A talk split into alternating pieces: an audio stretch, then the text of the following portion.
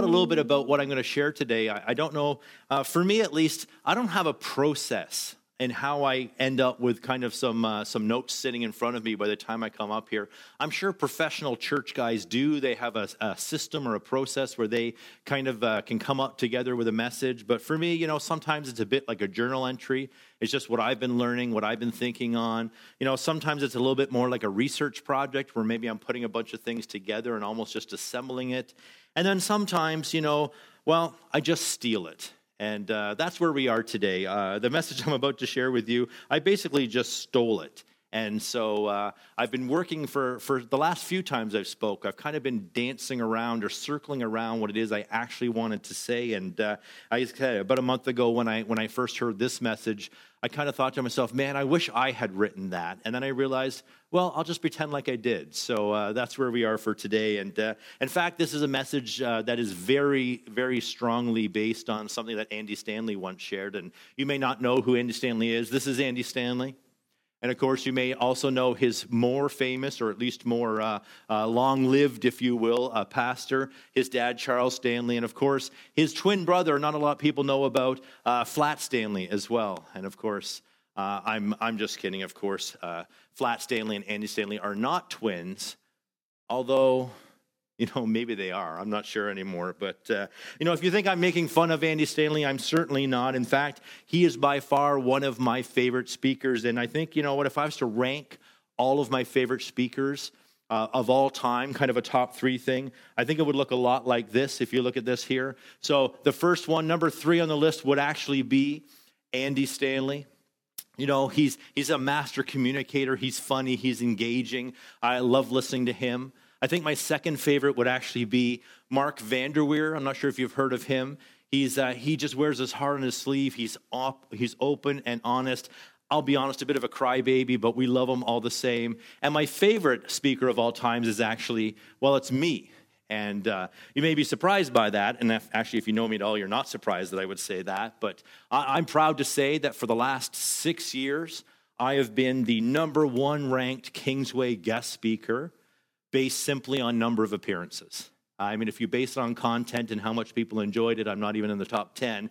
But number of bookings, I am number one and proud of it. So, uh, so anyway, we're going to kind of borrow heavily from Andy tonight in a message that he called the missing ingredient. I'm simply calling it the last leg. And uh, it's really kind of this, this idea that I've been trying to share the last few times I spoke, just looking at why is there such a gap between our good intentions and our actual behavior?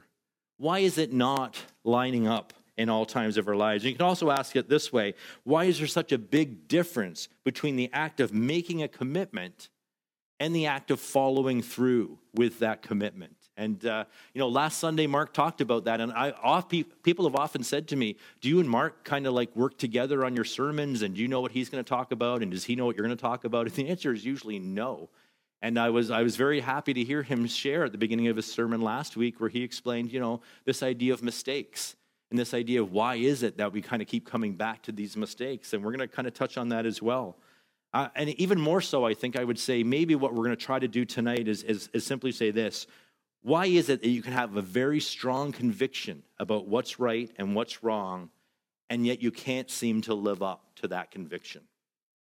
And maybe it's because it's just a short period of time. Maybe for a season or a month or a week, or maybe it's just for five minutes. You can kind of keep up with it and you live the way you wanted to be living. But then eventually you find yourself in that moment where it's like you've made a poor choice, you've made a bad decision, you've made a mistake, or you've fallen into sin. Use any of those definitions.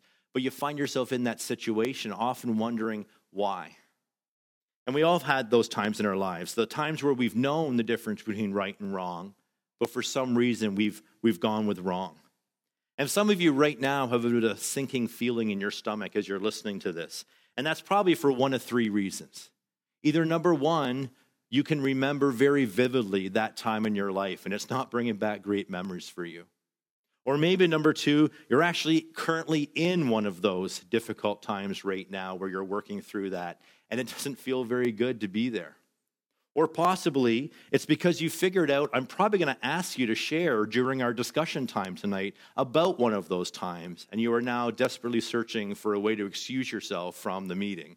And uh, if that's the case, you're kind of trapped. You're just going to have to have to wait it out. But think about it. How can you make a commitment to something? And it's of your own your own decision. You've made a commitment. You have a conviction, you've made a commitment, and no one's making you.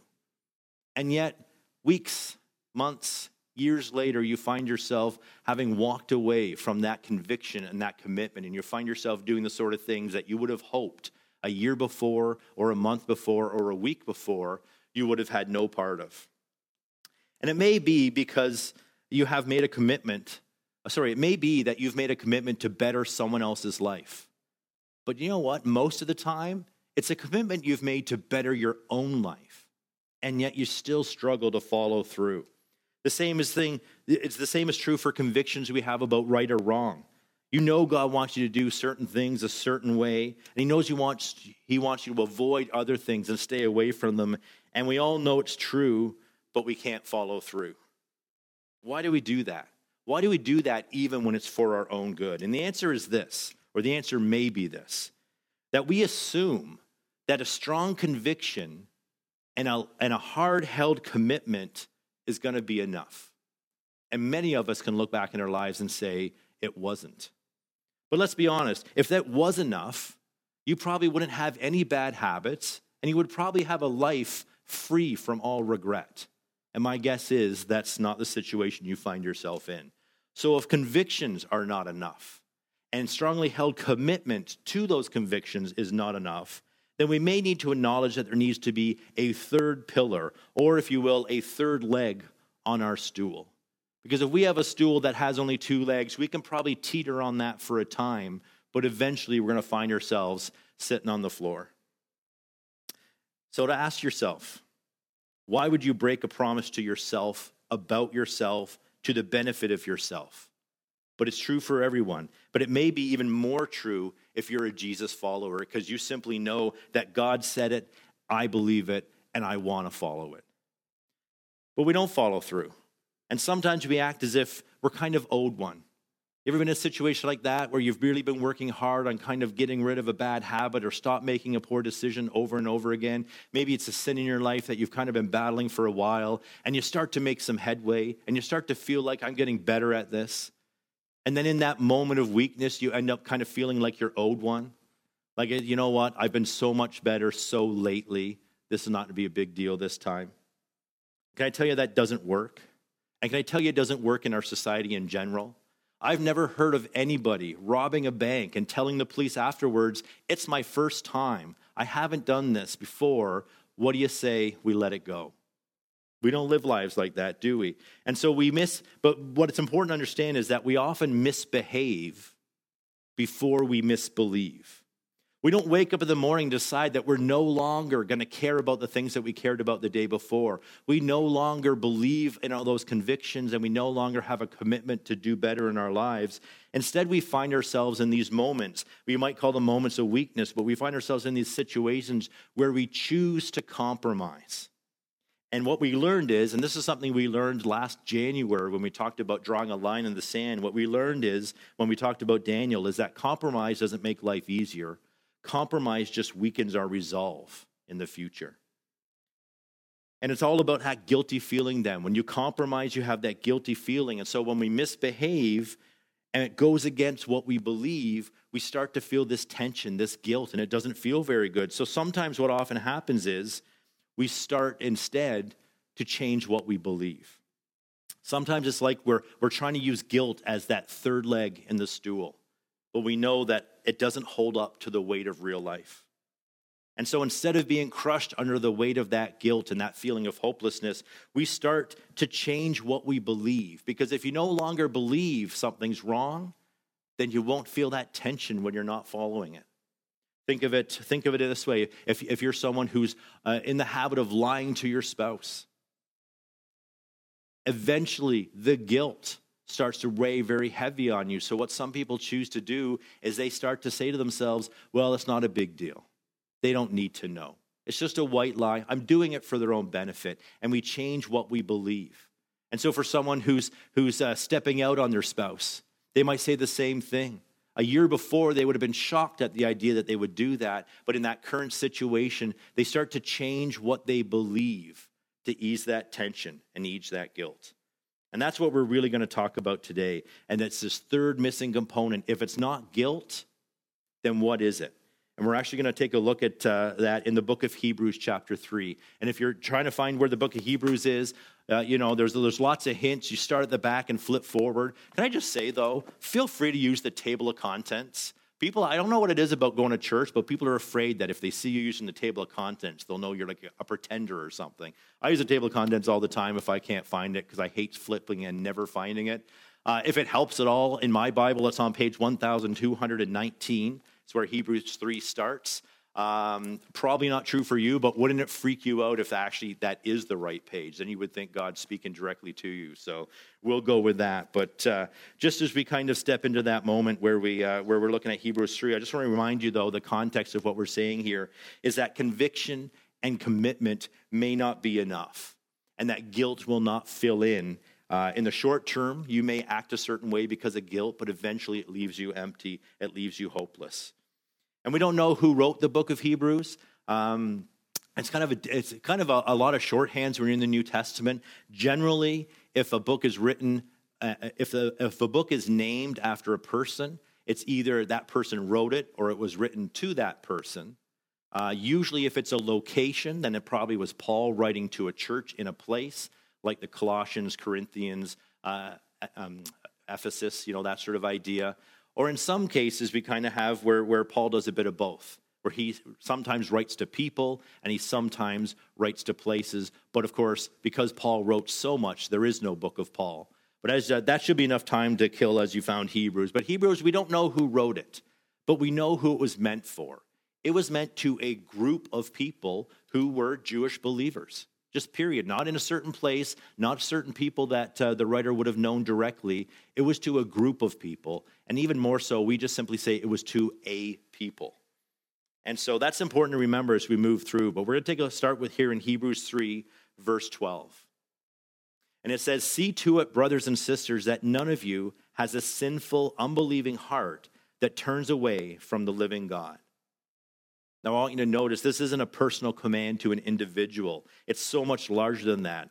He is saying to a group, he is saying to a number of people, he says, Look around and see what's going on within your group. And then, and the New uh, Living Testament and the uh, the New King James Version, they use instead of that word sinful, they use that word evil. But I actually prefer to use the word sinful there because I think it's much easier for us to kind of grab a hold of. Not a lot of people I know are willing to, you know, put themselves in the category of evil. It's a difficult word for us to sometimes wrap our heads around, but we're talking about people who have sinful, unbelieving hearts. And this, this word, though, this word turn away, if we just put it back on the screen for a section, uh, second here, unbelieving heart that turns away from the living God. You know, that's an interesting word because that word talks about a process. And actually, when you look it up, there's dozens of different ways you could kind of look at that word. Um, but, but really, what it says is this, is, is this departing, this drifting away, falling away. It's actually the same concept of a waterfall, but not a waterfall, not the action of the water going over. It's actually the, the action of the, the cliff of the waterfall slowly being eroded back over time. Niagara Falls used to, used to erode backwards about a foot a year, which means every year the waterfall was actually a foot back from where it is now. It's actually less now because there's less water going over it, but it's that sort of slow moving away. It's, it's, it's very much a process. And the implication is this that we all have the potential to slowly drift away. And if you think that doesn't apply to you, then chances are it applies to you more because it's not something you're watching for. Many of us can look back at our lives and we see that slow process of turning away from something. But even if we can't, we have to admit we understand that there's a potential for that. Do you think of so many messages that you've heard where you've come to church and you've been motivated? You, you, you've, you've heard something that's really convicted you or, or kind of built this, uh, this feeling of connection. And it, sometimes it might even bring you to tears. But in that moment, you think, for now, until all of eternity, I will feel this way, I will act this way. And it's kind of a quick process to bring you there, and then a slow erosion, a slow moving back. And so, if commitment and conviction are the two, I would say, easy pillars, that church can do for you because just coming to church, you will hear things that build in you some conviction. You'll hear things that God says that will convict you. That's what God's word does. And you will become committed when you see other people who are committed. It builds in this kind of this sense of commitment. But that's what church does, and that's what we do every single night or week, sorry. But the writer of Hebrews, he goes further, and he tells us that we need to add to conviction and to commitment. We need to add this third pillar so we don't drift away. And we're going to get to that right now as we go into Hebrews 3, the next verse, verse 13. It says, But encourage one another daily, as long as it is called today, so that none of you may be hardened by sin's deceitfulness. Now, I want you to notice he doesn't say try harder. He doesn't say learn more about this subject. He doesn't say go out and find some more willpower. He doesn't even give us an admonishment for our poor behavior. He says encourage one another daily. Now, this word daily, I looked it up. I took a peek at the Greek, the original language, and what that means is that what that word daily means, it means every day. And a few words later, when it says today, what today means is today.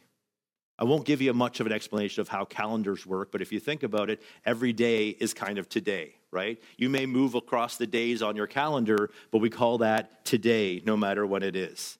And I don't know about you, and I, am sure this is not all of you, but for me, I kind of roll my eyes when I hear the word encouragement nowadays. I hear this word encouragement, and I just think about you know empty platitudes and things that are meant to encourage, but have no power behind them. And I think about things like this these motivational posters. You've seen these before, right? And it's just a beautiful picture and the word motivation. And I mean, that's great. But when I see that, where my brain goes is something like this I look at that picture and I say, you know what? If a pretty poster and a cute saying is all it takes to motivate you, you probably have a very easy job. You know, the kind that robots will be doing soon. Or how about this one? Individuality. Have someone ever encouraged you? You just said, you know what, you're special, you're unique. I agree, but I look at this and what it leads me to think is, you know what, always remember that you are unique, just like everybody else. Or how about this one? The sky is the limit. I love that. What does that even mean? The sky is the limit. And all I can think to myself is, yeah, it's too bad you can't fly. I'm not sure how that's supposed to help. Or maybe one of these believe in yourself. Believe in yourself. I like that one because I look at that and I say, believe in yourself because the rest of us thinks you're nuts. Look at this guy. Or how about this one? I got a few more. You are special.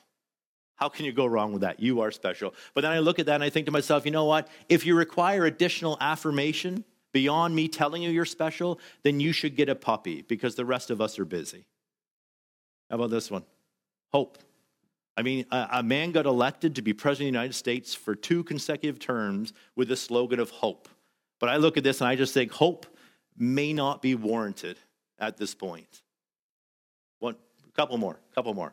Spread your wings. That's beautiful. Spread your wings because until you spread your wings, you have no idea how far you can walk. And finally, last one, just about your potential. Someone ever tried to encourage you about your potential? And if that's all they say to you is you have potential, my brain just immediately goes to listen, not everybody gets to be an astronaut when they grow up.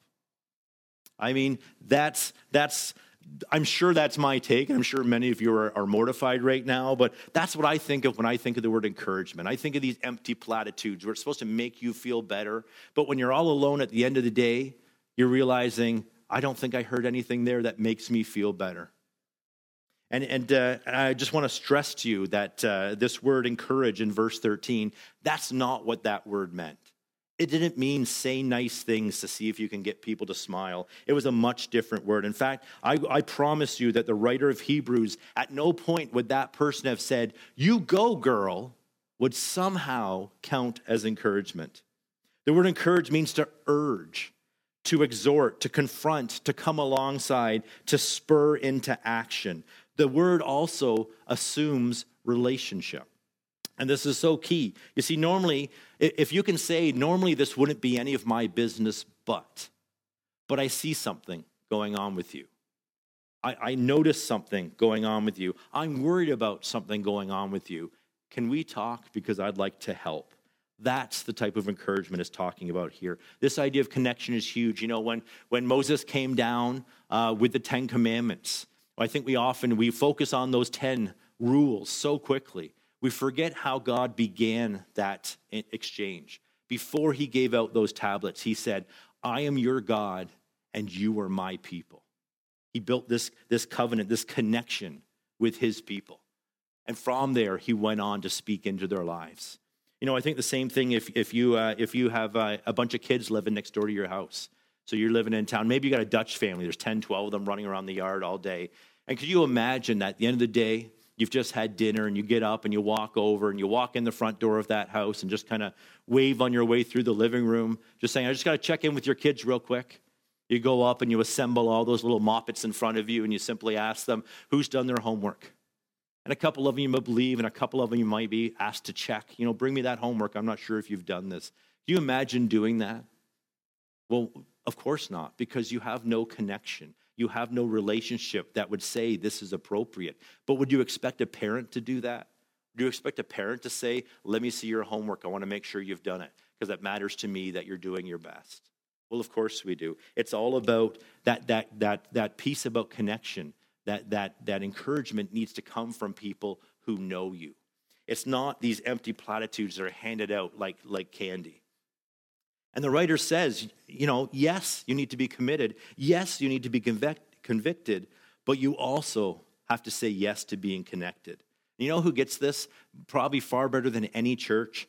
Alcoholics Anonymous gets this. They understand that you, when you come, because you are convicted that you need to change, and you're committed to making that change, now you need to get connected with people who can support you. And it's more than just a once a week meeting, it's a sponsor who speaks into your life, somebody who you learn to trust and trusts in you and knows you well enough to know when you're struggling and has the courage, or perhaps even just to say, has the guts to say something when they see it. You know, it's partnering with people who have permission to be a part of your life. And when does this happen? Daily. Every day that is called today is the day you're to be doing this. And the problem is not that you're not convicted about the right things, and it's not that you lack commitment to those things that you believe. Those are important. If you didn't have those two things, you'd have a, you'd have a stool with one leg. Those two things are important, but it's that third piece, that connection, that is so key. And why? Well, let's go back to the end of verse 13 again. It says, So that none of you may be hardened by sin's deceitfulness. And that really brings us full circle, doesn't it? How guilt can bring us to the point where we actually are willing to change our beliefs. We'll actually let go of our convictions because the pain of guilt is too much.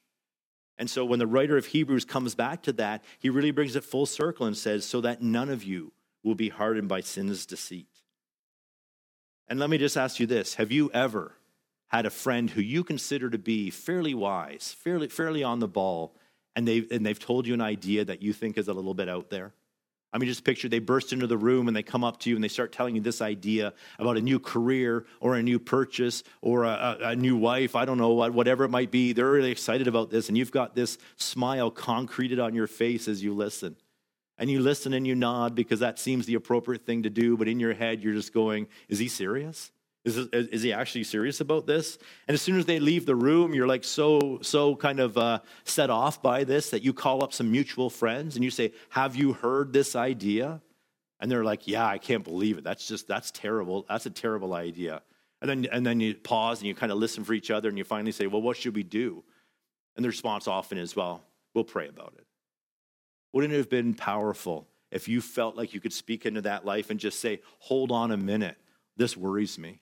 Hold on for a second. Are you sure about this? Remember, because if this has happened to you, where you've had somebody burst in the room and tell you this terrible idea, there's probably somebody sitting with you right now who's thinking of you when they tell that story. They're remembering the time you burst into the room and said, I just got a 2% raise at work. I'm buying a Mercedes. And they had that concrete smile on their face, like, Are you nuts? You know, let me ask you this Do you have someone who has enough access into your life that you would say those sort of things to them, that you would give them a warning, that you would let them know that you have a concern, and more importantly, do you have a good enough relationship with that person that they would listen and care? That's what you had to say. Does anyone in your life have permission to give you insights into your own foolishness? Do they know you well enough and do you trust them well enough to listen? If not, let me ask you this Are you truly comfortable trusting your own convictions and your own commitments to those convictions, knowing that you're missing one of those legs on your stool? Because according to the passage in Hebrews, it's not just a matter of you and God figuring out how to take care of things. It actually says in the final verse that we're going to look at today, Hebrews 3, verse 14. These three verses have all been in a row. It says this We have come to share in Christ, if indeed we hold our original convictions firmly to the very end. You know, the component of people, the component of connection added to those convictions and that commitment. That's what brings us to the point where we, where, where we actually start to come together as a group of people and say, I'm growing more like him because of the interactions I'm having. And can I just can I just say this just as we wrap up? It's as spiritual as praying. It's as spiritual as asking God for direction, direction in your life, and it's as spiritual as opening up your Bible and looking for wisdom. It's just as spiritual to connect with other believers and share your lives together. It's not an add on. It's not something that just extroverted people like to do and the true introverts, just like me, pull away from. It's not what it's meant to be. I, I, my favorite person to talk to is me. I talk out loud to myself all the time. My wife always wants to know what I'm saying, and I just tell her, hey, this is just for me. It's a different, it's a different thing to be able to say, I understand that the knowledge that God has instilled in others have a role to play in my life. It's not enough to have some deep convictions. You also need some deep connections. And it's not enough to have some strong commitments. You also need to have some strong connections. And so, this is why at Kingsway we focus so much on small groups and Bible studies and home churches. Why? We'll go back to verse 13 so that none of you may be hardened by sin's deceitfulness.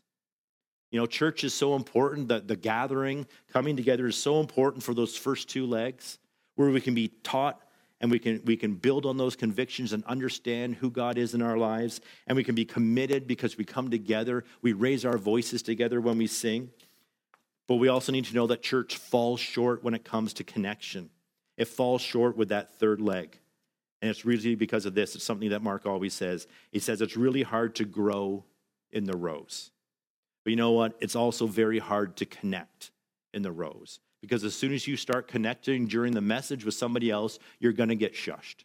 If not by each other, by me. You're going to get shushed. It doesn't work that way. But if we can use church to make some introductions, to bring some people together, to start some studies in small groups and home churches that can become that third leg for so many people in our church, that's what we want to be doing.